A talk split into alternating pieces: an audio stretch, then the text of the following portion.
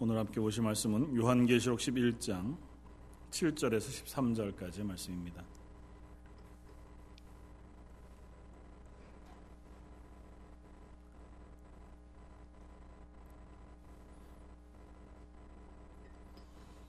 요한계시록 11장 7절에서 13절까지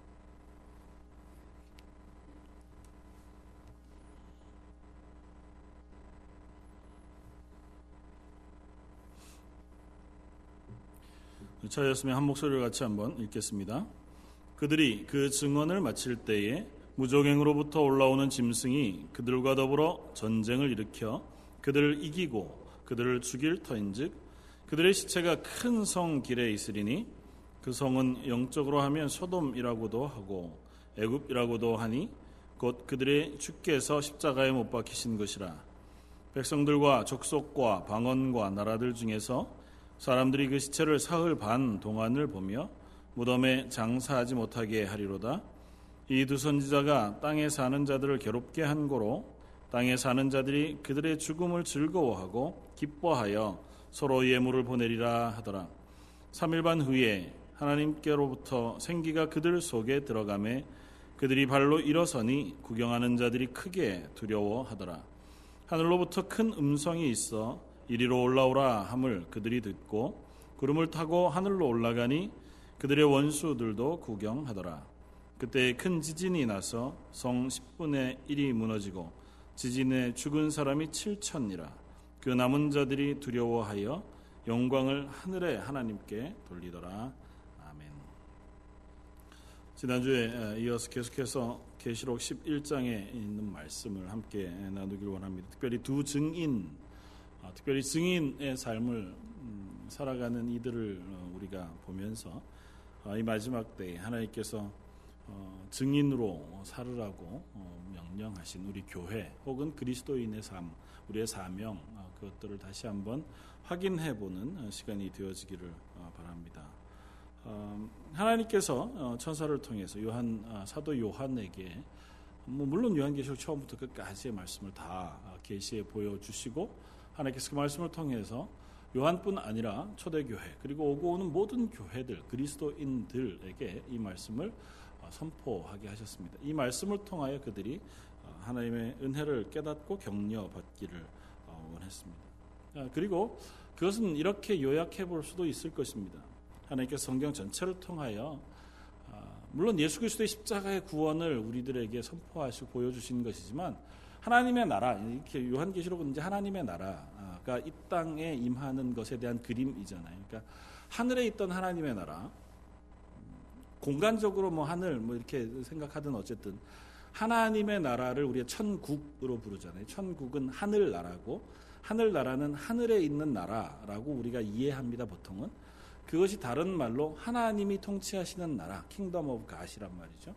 그러니까 하늘로부터 그 하나님의 통치가 완벽하게 이루어지는 그 하나님의 나라가 지금 이 세상 아, 원래는 하나님께서 만드셔서 하나님의 통치가 이루어지는 땅으로 만드셨지만 인간이 범죄함으로 하나님의 통치를, 통치를 거부하여 지금은 세상의 권세 잡은 또 다른 세력, 뭐 사단일 수도 있고 죄일 수도 있고 인간 속에 있는 그 죄의 모습, 그것들이 지배하고 있는 이 세상, 그 어, 땅을 향하여 하나님의 나라가 내려와 이 땅을 완전히 덮어버리는 것.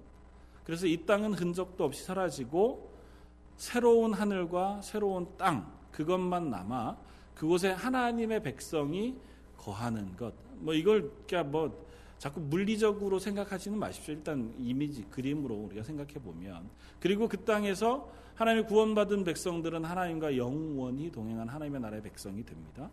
그리고 그 땅에서 하나님의 구원받지 아니한 사람들은 다 지옥으로 던져 저 영원한 죽음에 예, 이르게 되어질 것입니다. 아, 이 그림을 보여주고 있는 것이 어떻게 보면 요한계시록의 어, 전체 그림이라고 하면 그 하나님의 나라가 이 땅에 임하는 그 과정, 그것의 모양을 어, 이제 보여준다고요.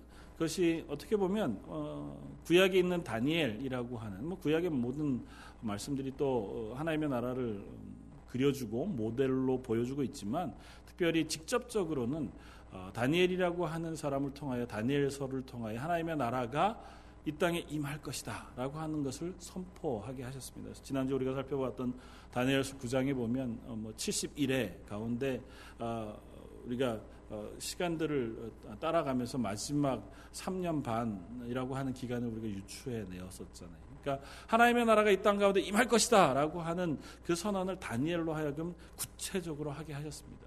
그리고 그 선언을 예수 그리스도께서 이 땅에 오심으로 시작되었다고 선포하셨습니다. 그러니까 다니엘은 앞으로 하나님의 나라 이 땅에 임할 거야. 지금은 죄악으로 간영한 이 땅.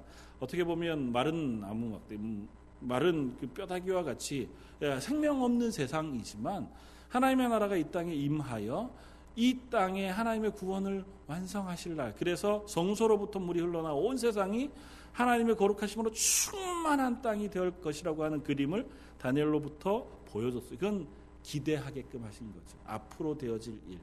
근데 예수님이 이 땅에 오셔서 뭐라고 말씀하시냐면 이제 이 땅에 하나님의 나라가 임하였다 그렇게 선포하신다고요. 마태복음 12장 28절에 보면 그러나 내가 하나님의 성령을 힘입어 귀신을 쫓아내는 것이면 하나님의 나라가 이미 너희에게 임하였느니라. 너희 가운데 너희들 속에 하나님의 나라가 이미 임하였느니라 그렇게 선포하신다고요. 그러니까 예수님께서 하나님의 아들이신 예수님께서 이 땅에 오시는 사건이 하나님의 통치가 이 땅에 시작되어지는 사건이라고요. 그러니까 하나님이 직접 오시는 거예요. 우리를 하나님의 나라로 데려가시는 것이 아니라 하나님께서 이 땅으로 오셔서 당신의 통치를 시작하셨다고요. 그래서 이 땅에 하나님의 나라가 시작되게 하셨습니다. 그런데 그 하나님의 나라가 오시자마자 완성되어진 것이 아니라 그랬다면 예수님을 믿고 구원받은 하나님의 백성의 숫자가 너무 적잖아요.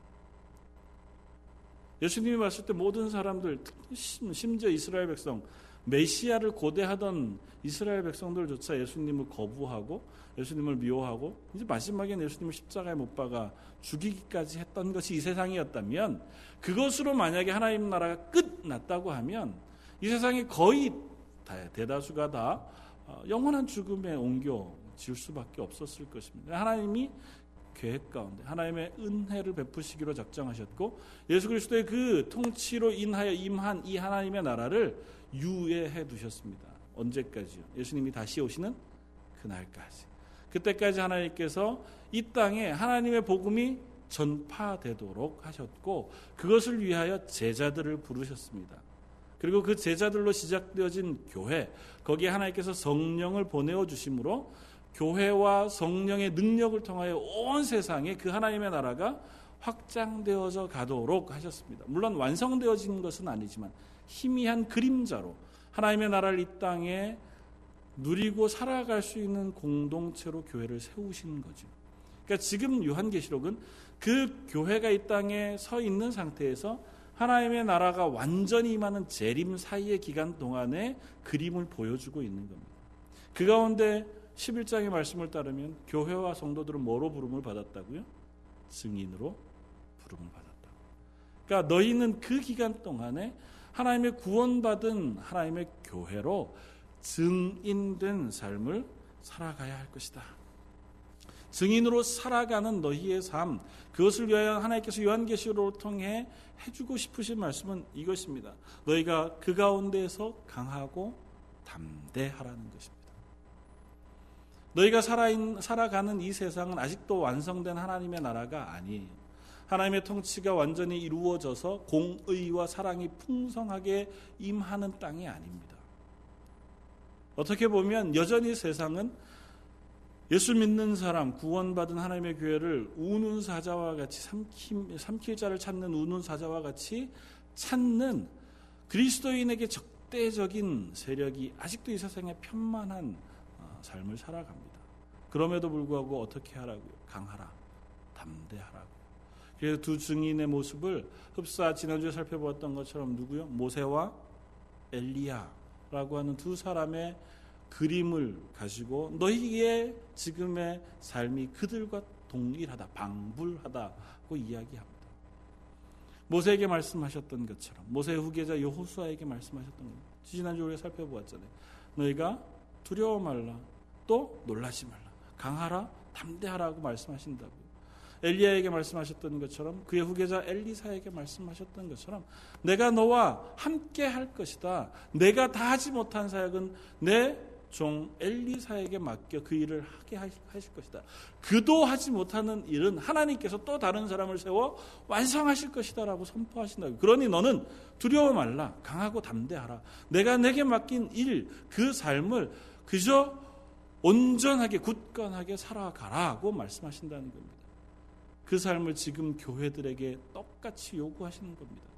강하라, 담대하라, 굳건히 그 자리에 서 있어라. 고린도전서 15장 55절 이하는 이렇게 사도 바울이 쓰고 있습니다. 사망아 너의 승리가 어디 있냐? 사망아 내가 쏘는 것이 어디 있느냐? 사망이 쏘는 것은 죄요. 죄의 권능은 율법이라. 우리 주 예수 그리스도로 말미암아 우리에게 승리를 주시는 하나님께 감사하노니. 그러므로 내 사랑하는 형제들아 건, 견실하며 흔들리지 말고 항상 주의 일에 더욱 힘쓰는 자들이 되라. 이것이 교회를 향한 하나님의 요구입니다. 그리고 이 말씀은 신약 성경의 교회를 향하여 면면히 계속해서 요구되어지고 흐르고 있는 것입니다. 이 계시록의 말씀도 동일한 얘기를 하는 거예요. 내 사랑하는 형제들아 견실하여 흔들리지 말고 항상 주의 일에 더욱 힘쓰는 자가 되라. 너희의 싸움은 뭐라고요? 혈과 육에 속한 것이 아니라 정세와 권세들에 관한 것이라고. 에베소 6장에 사도 바울은 동일한 교회를 향한 말씀을 그렇게 합니다. 너희들이 싸우는 싸움은 이 세상의 육체적인 싸움을 싸우는 것은 결코 아니라는 것입니다. 너희의 영혼과 너희 이 세상의 권세 잡은 그 세력들과 싸우는 싸움이므로 너희는 강하라 담대하라. 그 가운데 하나님을 의지함으로 하나님의 말씀을 붙잡음으로 너희가 하나님의 교회로서 온전하게 서 있기를 요청하는 것입니다. 그러면 우리가 그 서 있는 자리에서 하는 것이 뭐라고요? 증인으로서 사는 것입니다. 증인으로서 사는 첫 걸음은 하나님께서 맡기신 기도를 하나님께 올려드리는 것입니다. 우리가 앞에서 살펴보았던 것처럼 순교한 그들이 하나님 앞에 탄원하며 기도하는 것. 언제까지 우리의 기도를 신원치 않으시나이까 라고 하는 것처럼 우리는 이 땅에서 하나님의 나라가 이 땅에 이루어지기를 임하기를 기도하는 사람들입니다. 예수님께서 가르치신 기도 뜻이 하늘에서 이루어진 것 같이 땅에서도 이루어지이다.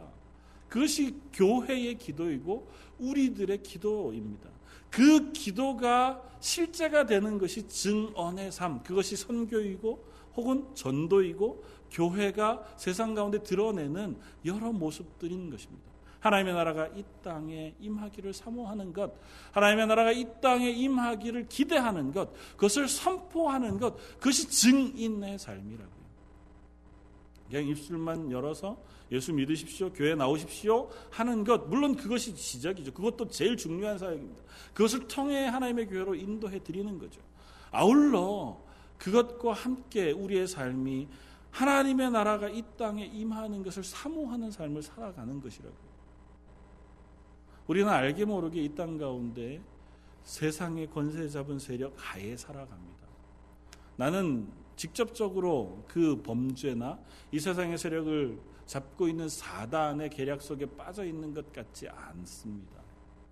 난 비교적 하나님 앞에 신실하고 공의롭고 사랑의 사람으로 살아가고자 합니다. 하나님을 사랑하고 이웃을 사랑하는 삶을 살아가려고 애씁니다. 그럼에도 불구하고 우리는 은연 중에 그 하나님의 교회로서의 모습보다 그렇지 않은 이 세상의 권세 아래 있다고 하는 사실을 놓칠 때가 참 많이 있습니다. 예수님 비유 가운데 말씀하셨던 선한 사마리아인의 비유를 우리가 생각해 볼 수 있습니다. 예수님께서 사람들에게 물으셨습니다. 아, 서기관이 와서 물었죠. 자기가 좀 잘나 보이려고. 우리가 어떻게 하면 구원을 얻을 수 있겠습니까? 너희 어떻게 생각하느냐? 너희가 어떻게 배웠느냐? 내 하나님을 사랑하고 내 이웃을 사랑하라고 하신 그 말씀에 있는 줄 압니다. 잘했다, 잘 알았다. 예수님께서 칭찬해 주셨습니다. 그러면 뭐라고요? 이 사람이 예수님에게 자기가 잘나 보이기 위해서 질문합니다. 그러면 내 이웃을 누굽니까? 내 이웃을 내 몸과 같이 사랑하라. 그리고 하나님을 사랑하라. 그것을 어, 알아맞추고 그것까지 내가 행하고 있다는 것을 드러내고 싶은 거죠. 내 이웃은 누구입니까? 예수님께서 그에게 말씀하신 대답이 뭐였다고요? 선한 사마리아인의 비유. 이 사람은 내 이웃을 난 사랑한다고 생각했다고요. 하나님의 말씀은 난 잘 지키고 있다고 생각했다고요. 어쩌면 우리의 착각도 그 사람과 비슷한지 모릅니다. 나는 신앙생활을 잘 하고 있는 그리스도인이라고 생각하는지 모르죠. 이 세상 가운데 난 그래도 비교적 이웃을 사랑하는 사람, 하나님의 말씀을 순종하려고 애쓰는 사람이라고 착각하고 있는지 모릅니다.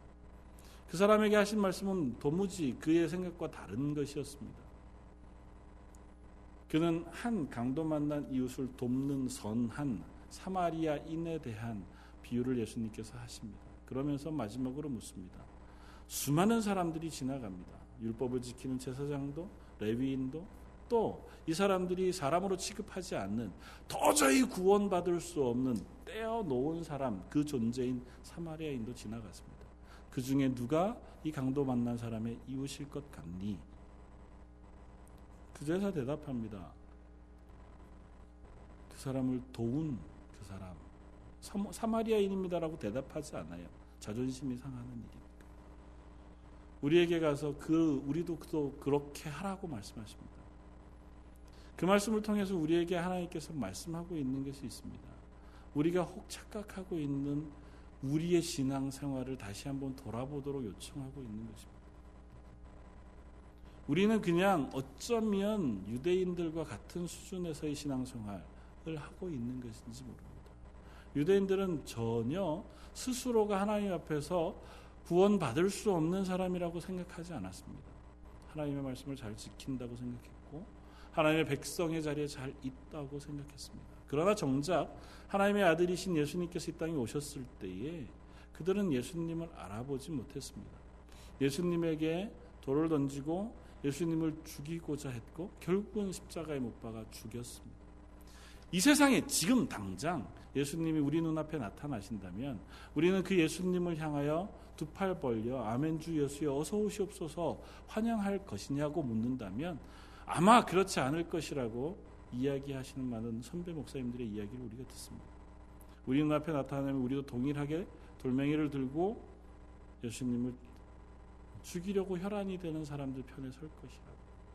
왜냐하면 예수님은 이 세상에 오셔서 이 세상의 죄를 낱낱이 드러내는 분이셨기 때문이라는 겁니다. 그 예수님이 우리에게 오시면 그래 나는 널 사랑해 라고만 얘기하실 거냐는 거죠. 예수님은 빛이셔서 오시면 필연적으로 우리 속의 죄를 드러내시는 분이라는 겁니다. 선한 사마리아인의 비유, 우리가 듣기엔 그냥 좋은 비유의 말씀이지만 그 비유의 말씀은 유대인들 듣는 이들의 죄를 밝히 드러내는 것이었다고요. 그들은 사마리아인에 대해 한 번도 형제라고 생각하지 않았습니다. 아니 이웃이라고 생각하지 않았습니다. 나는 율법을 따라 하나님의 말씀 따라 살아간다고 하지만 율법 속에 녹아 있는 하나님의 마음을 가지지 않고 이 세상에서 살고 있었다고 하는 사실을 예수님의 말씀을 통해서 그들이 보게 된 겁니다. 그러니까 그들은 두려운 거죠. 예수님으로부터 비춰지는 나의 죄된 모습, 그걸 확인하기가 싫은 겁니다. 그냥 그것만 없으면 나는 괜찮은 사람으로 여전히 살 수 있는 사람이었을지 모르는데 예수님 때문에 드러난 나의 죄악, 그것을 바라보는 것이 그들에게 너무너무 힘겨웠던 거죠. 우리들에게도 동일한 현상이 일어납니다. 하나님 말씀 가운데 내 죄가 드러나는 것들을 확인하면 우리는 자주 그 말씀을 덮고자 합니다. 그렇게 우리의 죄를 드러내는 사람들을 보면 우리는 왠지 마음이 불편합니다. 같은 교회에서 같이 신앙생활 하는데 다들 그냥 융통성 있게 신앙생활을 해요. 근데 한두 사람 꼭 융통성이 없는 사람들이 있습니다. 거지 곧대로 신앙생활을 하려고 하는 사람들이 있어요. 그러다 보면 그 사람 때문에 다른 사람들이 불편해집니다. 물론 그것이 성격적인 결함일 수도 있습니다. 그러나 원칙적으로 돌아가 보자고요. 그 그런 경우를 다 빼고 하나님 말씀 앞에만 온전히 서려고 하는 그래서 그 말씀대로 살아가려고 하는 증인의 삶을 살려고 하는 사람이 우리 속에 있다면 과연, 과연 나는 그 사람 옆에서 편할 것인가 아니면 불편할 것인가를 생각해 보자. 어쩌면 그 사람 때문에 우리는 불편할지 모릅니다. 그가 하나님 말씀 있는 그대로 지키기를 원하고 그 말씀에 순종하고자 하고 그 말씀대로 외치고 사는 삶을 산다면 그 때문에 우리가 불편해서 견디기가 별로 좋지 않은 상황 속에 놓여질지도 모른다고. 오늘 증인의 삶을 사는 이 증인 3년 6개월이라는 기간 동안 하나님의 말씀을 증거했습니다. 그러나 그들에게 돌아온 것은 무엇이었냐면 죽음이었습니다. 세상 사람들은 그 두 증인을 죽였습니다. 오늘 본문은 그렇게 얘기하잖아요. 그날에 사람들이 아, 아, 죄송합니다. 7절에 그들이 그 증언을 마칠 때 무정액으로부터 올라오는 짐승이 그들과 더불어 전쟁을 일으켜 그들을 이기고 그들을 죽였다 하고 이야기. 하나님의 증언, 하나님의 말씀을 증언하는 삶, 어떻게 보면 모세와 엘리야와 같이 이 땅 가운데 하나님의 말씀을 선포하고 하나님의 나라를 선포하는 그들의 삶을 그들은 고난 가운데 행했습니다. 그렇다면 하나님께서 그들을 보호하시고 지켜주셔야 할 터인데 죽었다고요. 그들이 악의 세력과 싸워 죽임을 당했습니다. 마치 예수님이 그러했던 것처럼 이들도 죽임을 당합니다. 그냥 죽임만 당하는 것이 아니에요. 조롱을 당합니다.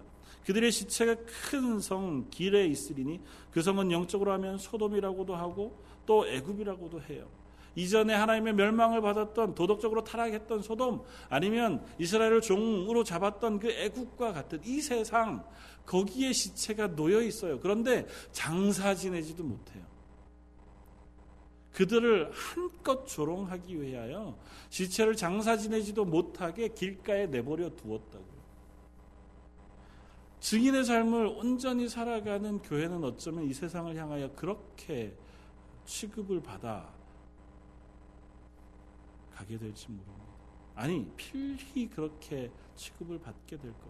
왜냐하면 교회가 하나님의 말씀 앞에 온전한 증인의 삶을 살면 세상은 교회를 불편해 할 것이기 때문에 그렇습니다.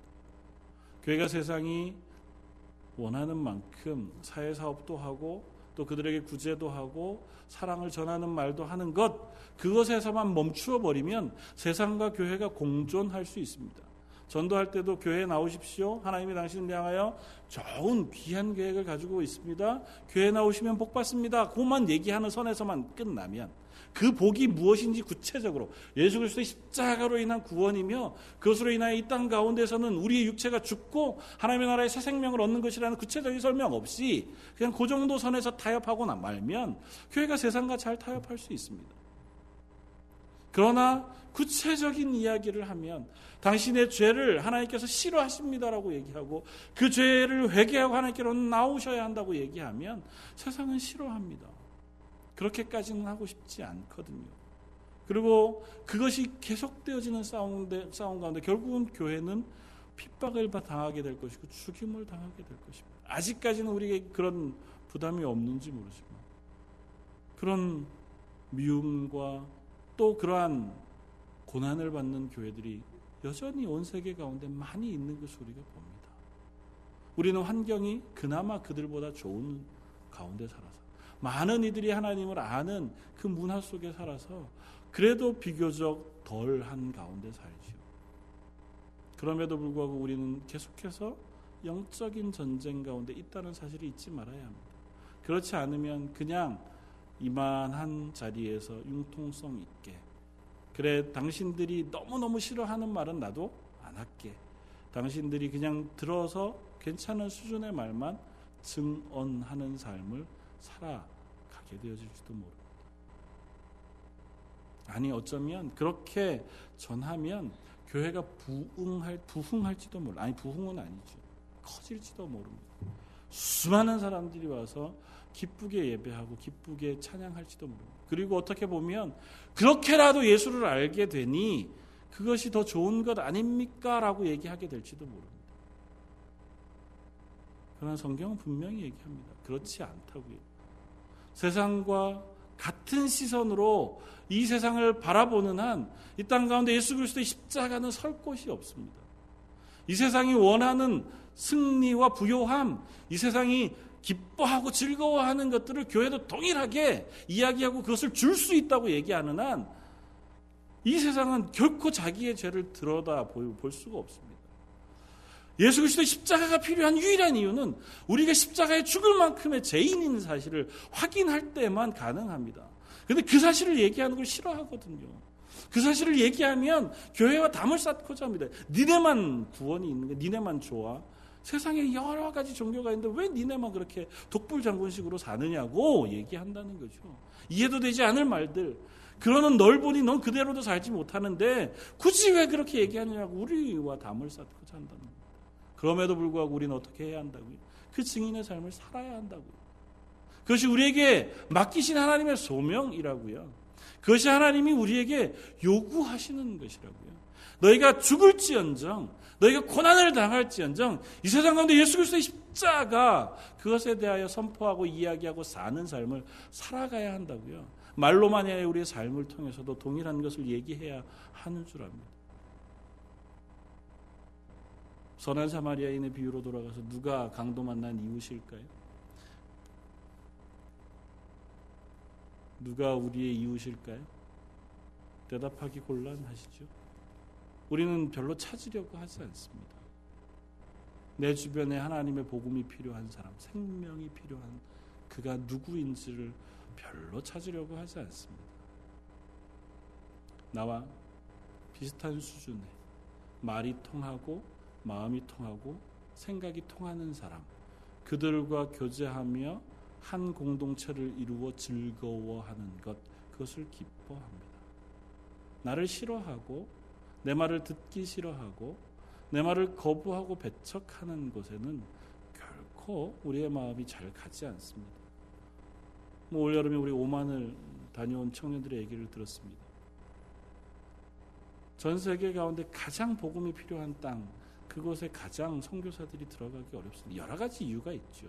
그냥 선교사들이 지운 곳에 가서 복음 전하기 위해서 그곳에 안 갔다 이렇게 폄하할 수 없습니다. 그럼에도 불구하고 그 땅에 가장 사랑이 필요한 땅에 우리들은 가장 가기 어려워합니다. 저나 여러분들도 마찬가지죠. 날 싫어하고 한두 번 이렇게 교회 갑시다, 예수, 예수 믿읍시다 전했는데 아, 막 나를 이상한 사람 취급하고 나 보면 볼 때마다 기분 나빠하고 틱틱거리는 사람한테는 더 안 가고 싶지요. 또 한번 얘기하면 아, 고마워하고 그래도 나 이렇게 날 찾아와 주셔서 고맙다. 내가 지금 당장 교회는 못 가도 참 호의는 감사하다 그러면 그래도 희망이 있습니다.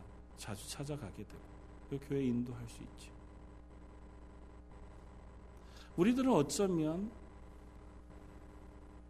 강도 만난 이웃 그 강도 만난 그 이웃을 전혀 찾으려고 안 하는 그냥 그런 사람들 속에 놓여 있는지 모릅니다.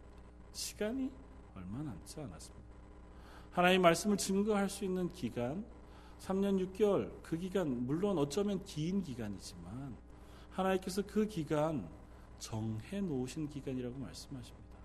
우리 개인의 인생을 통해서는 내가 예수 믿고 죽음에 이르는 그 기간으로 정해져 있는 그 기간 밖에는 우리가 예수 그리스도의 증인으로 살아갈 수 있는 기간이 없다고 이야기합니다. 그 기간에 우리가 하나님 부르심을 따라서 그 앞에 열심을 품고 살아갈 수 있기를 바랍니다. 그렇게 만나는 고난, 그것이 아무리 두렵다고 해도 그 기간 역시 정해져 있다고 성경은 이야기합니다. 죽은 그 시체를 3일 그리고 반나절 동안 길가에 버려두고 조롱합니다. 그것으로 이 세상은 승리한 것 같습니다. 하나님의 교회가 실패한 것 같고 하나님의 복음이 실패한 것 같습니다. 진 것 같습니다. 그러나 그 3일 반이라는 짧은 시간이 지나고 나서 하나님께서 생기를 그들에게 불어넣으십니다. 3일 반 후에 하나님께로부터 생기가 그들 속에 들어가며 그들이 발로 일어서니 구경하는 자들이 크게 두려워하더라. 하늘로부터 큰 음성이 있어 이리로 올라오라 함을 그들이 듣고 구름을 타고 하늘로 올라가니 그, 그들의 원수들도 구경하더라. 짧은 시간 이후에 하나님께서 그들을 영화롭게 하신다고. 모든 원수들이 다 보는 날에 부활할 뿐 아니라 예수님과 같이 승천할 하나님의 우편에 앉는 그 모습을 온 세상의 원수들도 다 보게끔 하신다고요. 원수들의 목전에 상을 베푸시는 하나님, 그 하나님이 우리의 하나님이시라고. 그러니 너희가 이 땅에 살아가는 3년 6개월, 1260일 그 기간 동안 너희가 증인으로 부름받은 그 삶에 신실하게 살아가지 않겠느냐고 묻는 그 질문을 우리가 주목해 들을 수 있기를 바랍니다. 하나님의 나라 이 땅에 이루어지길 원합니다. 기도하는 자리에서부터 내 삶이 하나님의 사랑을 드러내는 삶이길 원합니다. 내가 하나님을 사랑하고 이웃을 사랑하는 그 하나님의 말씀을 순종해내는 사람이고 싶습니다. 그렇게 다짐하는 저와 여러분들이 되기를 바랍니다. 모세와 엘리야와 같이 하나님의 말씀을 이 땅 가운데 선포하고 하나님의 나라 그 사람으로 어떻게 살 것인가를 드러내는 율법 율법과 예언 그것은 그 두 가지의 모양입니다. 하나님의 나라가 이 땅 가운데 그려지고 계시되어지는 것이 율법이라면 그 속에 속한 우리 사람들이 어떻게 하나님의 나라의 백성으로 살아갈 것인가를 요구하는 것은 예언의 말씀들이라고요. 너희가 하나님의 사람이니 하나님의 말씀에 순종하는 삶을 살라고 요구하는 그 삶을 우리의 몸으로 살아내는 우리 교회가 되기를 바랍니다. 세상 가운데 부조리한 것들이 많고 세상 가운데 여러 가지 연약한 부분들이 많이 있는 것을 봅니다. 아주 단편적으로만 우리가 살펴보아도 얼마 전 우리가 올림픽에서 축구의 동메달을 땄습니다. 여러 번 들으셨겠지만 그 축구공을 만드는 데는 파키스탄이나 인도의 시골에 있는 공장들입니다. 대부분 다 어, 온전하게 인가를 받지 않은 그곳에서 다섯 살, 여섯 살부터 열살 정도 되는 아이들이 하루 종일 가죽 36개 조각을 1600바늘을 꼬매가지고 축구공 하나를 만듭니다. 하루에서 13시간에서 15시간 정도 그 공을 만드는데 애를 쓰면 조금 나이 있고 숙련된 아이들은 하루에 10개, 적게는 두세 개 정도의 공을 만든답니다. 그리고 하루에 받는 임금이 한국 돈으로 150원에서 320원 하루에. 그 공을 가지고 올림픽을 하고 월드컵을 하고 혹은 우리가 잘 알고 있는 뭐 스포츠샵에서 그 공들을 팝니다. 우리들은 거기까지 잘 모르지요. 거기에 개입하지도 않습니다. 그 아이들에게 그런 노동을 시키는 사람들도 우리가 아닙니다. 그럼에도 불구하고 우리는 그 시스템 속의 일부로 살아갑니다. 그것을 외면하고 그것에 대하여 무지하고 난 관심 없어. 그러니까 나하고 상관없는 일이야 하는 순간 어쩌면 이 세상이 가지고 있는 권세와 정세 그 힘 속에 편입되어져 살아가는 삶을 살고 있는지도 모릅니다. 세상이 다알 수는 없죠. 그러나 우리가 똑똑하게 우리가 하나하나 하나님 앞에 내 삶을 점검해 볼 때가 되었습니다. 주일날 예배 드리는 것, 수요일날 예배 드리는 것, 그것으로만 우리가 그리스도인의 삶을 다 사는 것이 아니라고요.